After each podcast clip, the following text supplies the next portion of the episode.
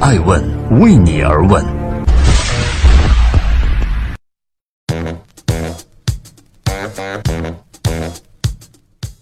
Hello，大家好，二零一八年的九月十七号，星期一，爱问人物创新创富，欢迎大家的守候。今天爱问顶级人物艾诚将对话投资人刘二海。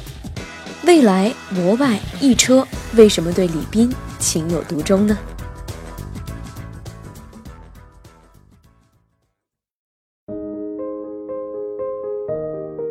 愉悦资本创始人刘二海曾经说过：“我特别喜欢充满热情和投入的企业家，不管不顾地拿出自己的精力，拿出自己的生命去做事儿。”美国当地时间九月十二号，蔚来汽车在纽交所正式的挂牌上市了。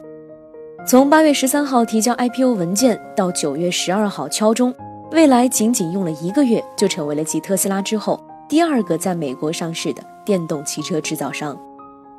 尽管未来的股价在当日开盘之后经历了剧烈的震荡，但是中国新能源汽车第一股的名号已经被坐实。去年中国新能源汽车销量七十七万辆，累计销量达到一百八十万辆，占全球累计销量的百分之五十以上。在新能源汽车发展的风口浪尖，未来汽车的创始人李斌拔得头筹。创业二十二载，李斌从来没有离开过一方熟悉的土地，也就是互联网和汽车领域。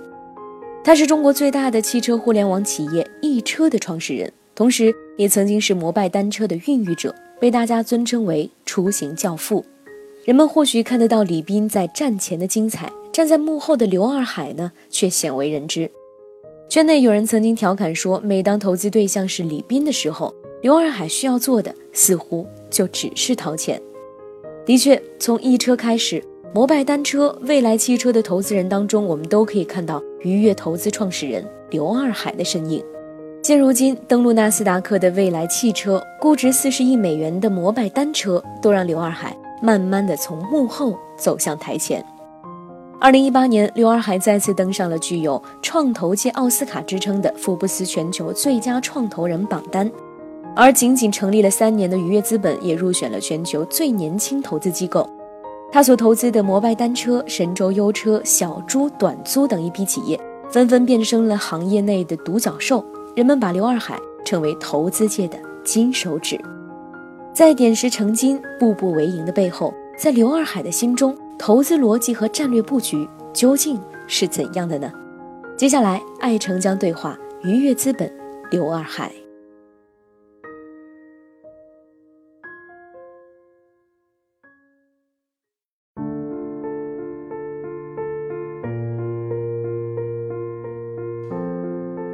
这些呃，优秀的公司中间，我也摸到了一些愉悦资本投资的门道。我发现你很专注在出行领域，所以提到的未来、摩拜这些项目，自然如雷贯耳。您投的这几个项目，很多项目啊，他们往往没有利润，啊，靠着资本的输血不停的扩张，这究竟是一个企业发展健康的模式呢，还是是中国特色的一种泡沫？中国企业呢，这个创业划分成三个阶段。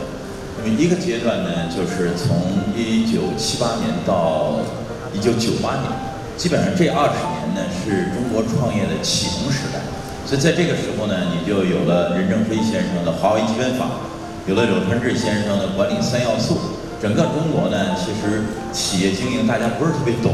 第二类，其实九八年呢到了这个今天，二零一八年呢。在这个时代呢，特别重要的事情是什么呢？VC 真正的扮演了重要的角色，烧钱变成了非常重要的一件事情。为什么有很多企业现在融到很多钱往上去扩张？那我想说呢，可能中国企业将要进入第三个阶段，就是所谓硬创新时代。大量的资本进入到这个领域里面，如果你用很少的钱或没有太多钱就能把事情做成，那当然更好。那为什么要用这么多钱呢？说明你的创新不足。所以呢，你看到的是一个普遍现象，它不只是你我他一两间公司，是很多公司都有这样的一个特点。我想起一句话呢，说这个交易啊是某个时点的集体意识，就是我们要买一件东西或投一个东西的时候，是达成了一种共识，觉得这事儿值得买，值得投。但是当我们在评价一家公司的时候，价格和价值是两件事情。愉悦资本的很多 portfolio 公司是非常有价值的，但是大家所谓的争议，也就是它的价值配得上这么高的估值，就所谓的价格吗？所以我很想更深入的了解您的投资逻辑。我们一个面向根据地的投资，对吧？有技术的项目，有产业的项目，新模式项目和社会发展项目。在产业这个项目，过去 VC 是不谈产业，我们呢把它进一步细分，做了比如交通出行，又做了这个比如说居住与空间。那么从产业的线路，我们就可以做成根据地。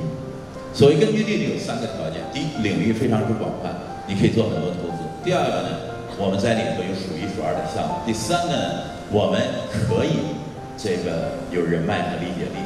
李斌创业的易车，您支持了。那后来他参与的未来和参与的摩拜单车，您继续支持，这也是在创投圈呐难得看到的始终如一。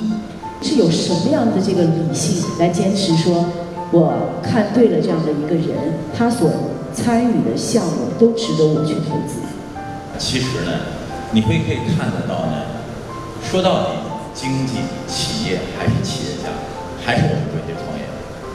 真正找到优秀的创业企业家呢，是极其不容易的一件事情，对吧？是非常之难的。那您心目中优秀企业家的标准是什么样的？哎呀，这个非常，我觉得你要问我，嗯，第一条，我特别喜欢的企业家，就是充满了热情和投入感，不管不顾的拿出了自己的精力，拿出自己的声誉在做一件事情。愉悦和您刘二海的团队啊，让大家非常钦佩的一点是，貌似还是步步为营的，不停的在转化呀转你的根据地。下一步你是怎么判断又怎么做的？呃，其实呢，我们是如履薄冰，如临深渊。呃，创投啊，其实是个苦行业，因为 VC 是个非常长线行业。当你非常青春，二十八九投了个项目，你觉得要出点成绩，问题是年、六年之后才有结果，两三年不幸的是他牺牲了，你白忙了，对不对？企业家是我们积累的一条线，我们不会不断的积累优秀的企业家。另外一条线呢，就是行业的积累，我们有所谓的根据地，从当年的汽车与出行到现在的这个居住空间。那进一步呢，我们希望在比如说技术领域做更多的事情，尤其是在这个 IOT 啊以及人工智能，其实我们已经做了不少。但总体一个趋势会是什么呢？就是朝硬创新方向去移动，就是所谓技术含量和创新度更高的。因为我认为时代已经迈入到了新的时代。